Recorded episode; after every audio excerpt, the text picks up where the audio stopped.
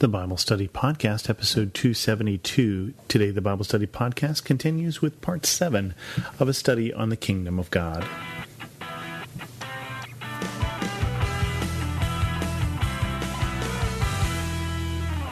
Welcome to the Bible Study Podcast. I'm your host, Chris Christensen. As we continue on with this study of the kingdom of God, we're still in Luke and dealing with some of the verses in Luke. We're going to skip ahead over some of the more minor verses to Luke 9, verse 60 and this is in a section about the cost of following Jesus, and we're going to start at verse 57.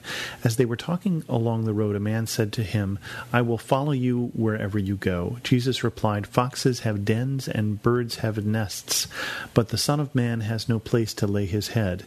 He said to another, Follow me, but he replied, Lord, first let me go and bury my father.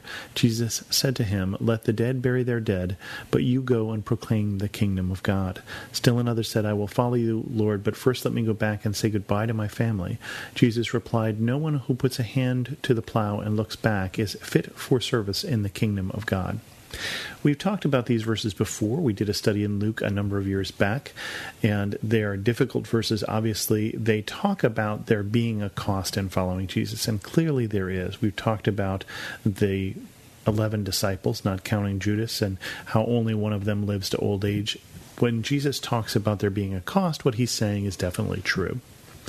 So then we get the difficult things like, why can't I go back and bury my father? And people have speculated for years that perhaps his father is not yet dead, and he's saying, let me wait until my father dies. I'm still caring for him or something. Even that still seems fairly harsh. And then you know, let me go back and say goodbye to my family. Well, that seems like a very reasonable request. So we don't know what the whole situation was here between these men and Jesus, but we do get this sense that what they're leaving to do has something to do with the kingdom of God. When we talk about it before, we really weren't emphasizing that particular phrase, but did you notice that phrase comes up twice? Let the dead bury their dead, but you go and proclaim the kingdom of God. What you're being called to when Jesus says, Follow me, is the proclaiming of the kingdom of God. That that is what he is calling his disciples to do. And I think it's fair to guess that he is still calling his disciples to do that today. That this isn't a one time call that happened a while ago. And again, no one who puts a hand to the plow and looks back is fit for service in the kingdom of God. As you have been called, you've been called for service. We are each of us called to serve, and that's borne out by a number of different verses in all of the Gospels, that it is a call to service. It's a call to service in the kingdom of God, not a call to service for the kingdom of God, but in the kingdom of God. As we are called by Jesus, as we follow Jesus, that we are put under the leadership of Jesus, we are put under the authority and the kingship of Jesus that the kingdom of God is not, again, some pie in the sky when you die by and by sort of thing, but that both of these people were called for the kingdom of God today, called to preach it, called to serve in it. And they turned down that call, and they may even have had good excuses. And really, it isn't a question of how good the excuse is or what the other reason is, it's a question of priorities. And when the question is God and the kingdom of God or something else, really, no matter how big something else is, that is a lower priority. And so these are difficult verses, and they are difficult verses for those reasons that it talks about one, the nearness of the kingdom of God, how really, how very close they were on this day. They were being called to follow, to preach, and to serve in the kingdom of God today. Leave, take your hands off the plow. Don't even take this time to say goodbye to your family. Come now, opportunity here today, kingdom of God, right here. And they missed it. Hopefully, there was another opportunity. The Bible clearly does not say that. And then the next set of verses we get are in Luke 10. And let's go back just a bit to the beginning of the chapter because this is a section where Jesus sends out the 72. After this, the Lord appointed 72 others and sent them two by two ahead of him to every town and place where he was about to go. He told them, The harvest is plentiful, but the workers are few. Ask the Lord of the harvest, therefore, to send out workers into his harvest field. Go, I am sending you out like lambs among wolves. Do not take a purse or bag or sandals, and do not greet anyone along the road. When you enter a house, first say, Peace to this house. If someone who promotes peace is there, your peace will rest on them. If not, it will return to you. Stay there, eating and drinking whatever they give you, for the worker deserves his wages. Do not move around from house to house.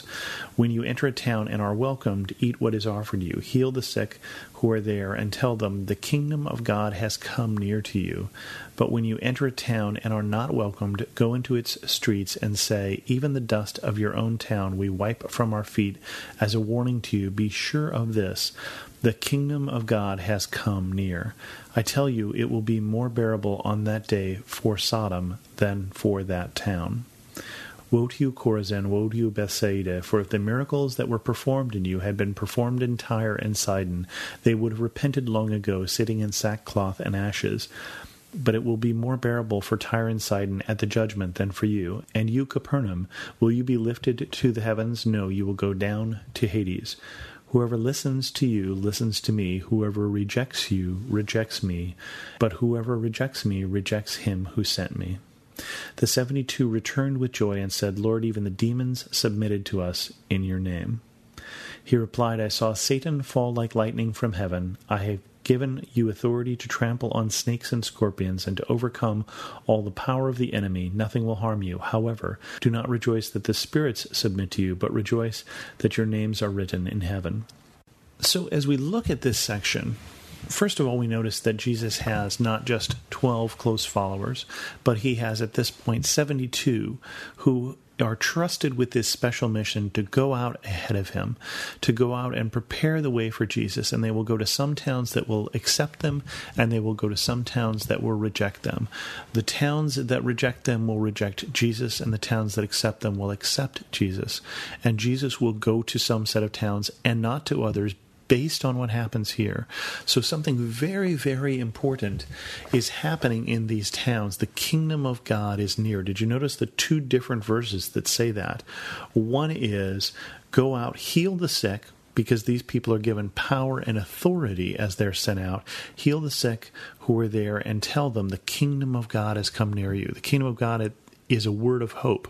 The kingdom of God has come near you, and Jesus is on the way. And those two things are not unrelated, but these are people who are going out as harbingers, who are going out as heralds, who are going out as messengers ahead of Jesus and bringing the good news that the kingdom of God is near.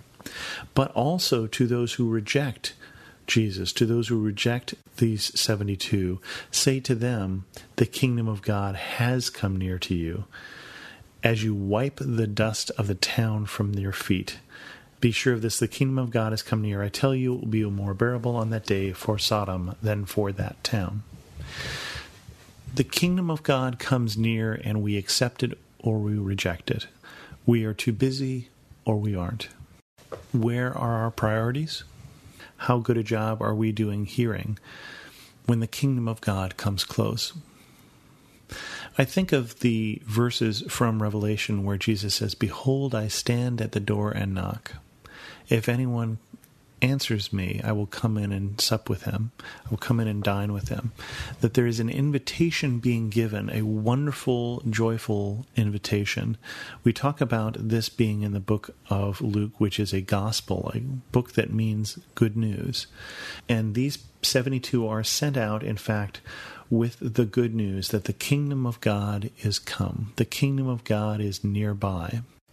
And so we get, as we look at these two sections together, that our purpose and our calling is to proclaim the kingdom of God, is to live in service of the kingdom of God, and to bring the news that the kingdom of God is near, that no one is so far off that the kingdom of God can't come to them.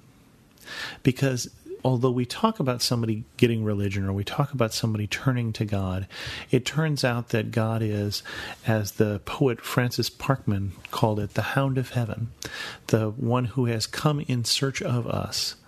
And so the kingdom of God is near. The kingdom of God is an invitation, and the kingdom of God is a calling. With that, we end this episode of the Bible Study Podcast. If you have any questions, feel free to send an email to host at thebiblestudypodcast.com or leave a comment on this episode at thebiblestudypodcast.com. You can also follow me on Twitter at Chris2X. And as always, thanks so much for listening.